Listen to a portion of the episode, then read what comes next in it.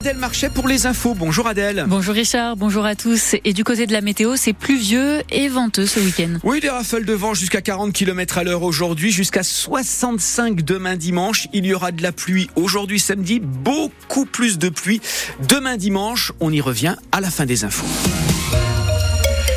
Et donc, la fécampoise, Justine Triet, qui remporte six trophées au César pour Anatomie d'une chute. Notamment celui de la meilleure réalisatrice et du meilleur film. Sandra Huller, qui joue le personnage principal, est sacrée meilleure actrice. Une cérémonie marquée par le discours de l'actrice Judith Godrèche, qui dénonce les violences sexistes dans le cinéma et qui n'a pas laissé la réalisatrice Justine Trier indifférente. Je voudrais dédier ce César à toutes les femmes celles qui se sentent coincées dans leur choix, dans leur solitude, celles qui existent trop et celles qui n'existent pas assez, et enfin à celles qu'on a blessées et qui s'en libèrent en parlant, et à celles qui n'y arrivent pas. Et enfin, je dois remercier mes producteurs qui m'ont permis de faire ce film avec une grande liberté, la liberté de, ne chercher à correspondre à aucun standard narratif, formel, de genre, moral, de toujours expérimenter. Profondément, il n'y a que ça qui m'intéresse en fait dans le fait de faire des films. Euh, on a essayé de, de, de, toucher quelque chose de vrai en toujours valorisant l'imperfection, l'ambiguïté, la complexité. Et cette liberté-là est la chose la plus précieuse pour moi. Donc merci à vous. Justine Trier, la réalisatrice du film Anatomie d'une chute, sacrée meilleure réalisatrice. La Fécampoise est la deuxième femme de l'histoire des Césars à recevoir ce titre. Emmanuel Macron doit inaugurer ce matin le salon de l'agriculture à Paris. Il est attendu par les agriculteurs en colère qui lui ont préparé un comité d'accueil, parmi eux des agriculteurs de l'Eure et de la Seine-Maritime. Ils souhaitent voir l'application des annonces du gouvernement et dénoncent l'invitation du collectif écologiste des soulèvements de la terre au grand débat qui a finalement été annulé. 6,5 millions d'Ukrainiens ont fui leur pays depuis le début du conflit avec la Russie. Une guerre qui a commencé il y a deux ans, jour pour jour. Depuis, 70 000 Ukrainiens se sont réfugiés en France. Parmi eux, Svitlana Dementieva, cette femme de 40 ans, a fui la guerre en mars 2022 avec ses deux enfants et son mari. Elle a refait sa vie à Marom, près de Rouen, où elle se mobilise avec l'association des convois pour Irina.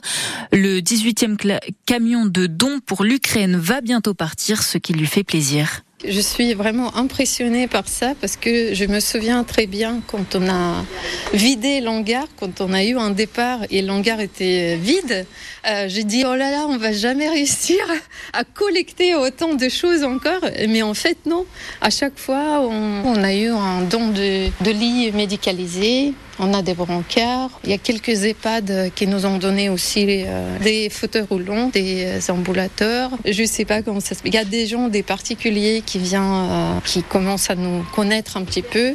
On a une antenne aussi qui s'est créée au Havre, collecte plein de choses. On a une grosse demande évidemment d'alimentaire. C'est les catégories qu'on a besoin tout le temps. Hygiène, animaux et alimentaire. La mobilisation à Rouen pour l'Ukraine, c'est aussi ce rassemblement cet après-midi à 14h devant l'hôtel de ville pour demander une paix juste et durable. L'homme de 41 ans qui a tué sa sœur et blessé ses neveux et nièces jeudi à Saint-Nicolas d'Aliermont est mort hier, annonce du procureur de la République de Dieppe. Après avoir tué sa grande sœur avec une arme blanche, le quadragénaire s'est tiré dessus avec une arme à feu. C'est une épidémie de gastro fulgurante et non pas une intoxication alimentaire qui a rendu malade 90 enfants de l'école de Saint-Jean-Bruneval entre Le Havre et Étretat. Pas de problème du côté de la nourriture et de l'eau de la cantine, a conclu l'Agence régionale de santé hier. C'est bien une épidémie de gastro-entérite. Attention, si vous prenez le train ce week-end en Normandie, des perturbations sont à prévoir à cause des travaux. Pas de train à partir de ce midi et jusqu'à 16h demain sur la ligne Paris-Cancherbourg entre Évreux et Paris. Même chose entre Val-de-Reuil et Paris. Des élèves sur les traces d'un Français du commando Kiefer. Dans le cadre du projet Vétéran lancé par France Bleu, 15 classes de Normandie se penchent sur le parcours d'un vétéran inconnu. Les secondes du lycée Sangor d'Evreux se sont rendues à Ouistreham hier car ils travaillent sur l'un des rares Français à avoir débarqué le 6 juin 1944 avec ce commando. Laurent Philippot a suivi cette sortie scolaire autour de la figure de Joseph Oursouri, Oursouri.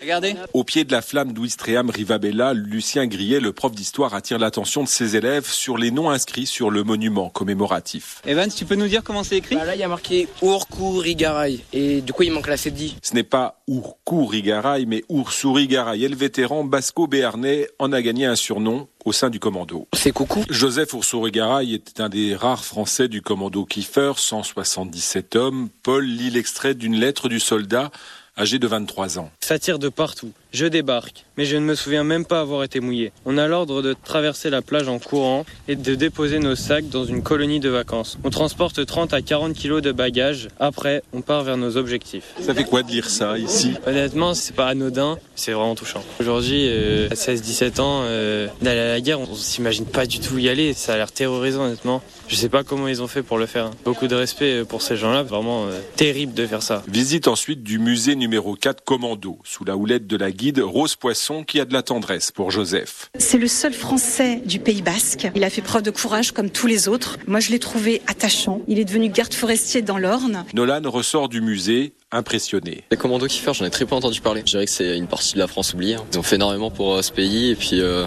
on serait certainement pas là sans eux. Et pour moi, ça permet de faire vivre la, la mémoire de ces hommes. Un reportage de Laurent Philippot à retrouver en vidéo sur francebleu.fr ou votre application ici. En sport, du hockey sur glace avec la victoire des Dragons de Rouen hier face à Bordeaux, 2 à 0. Les hockeyeurs rouennais terminent en première place de la saison régulière. Les basketteurs du RNR ont battu Montauban hier 29 à 10 à lors de la 21e journée de Pro D2. On termine sur une défaite en football, celle du FC Rouen contre le Gaulle FC à Lyon hier pour la 22e journée de National. Résultat 1 à 0.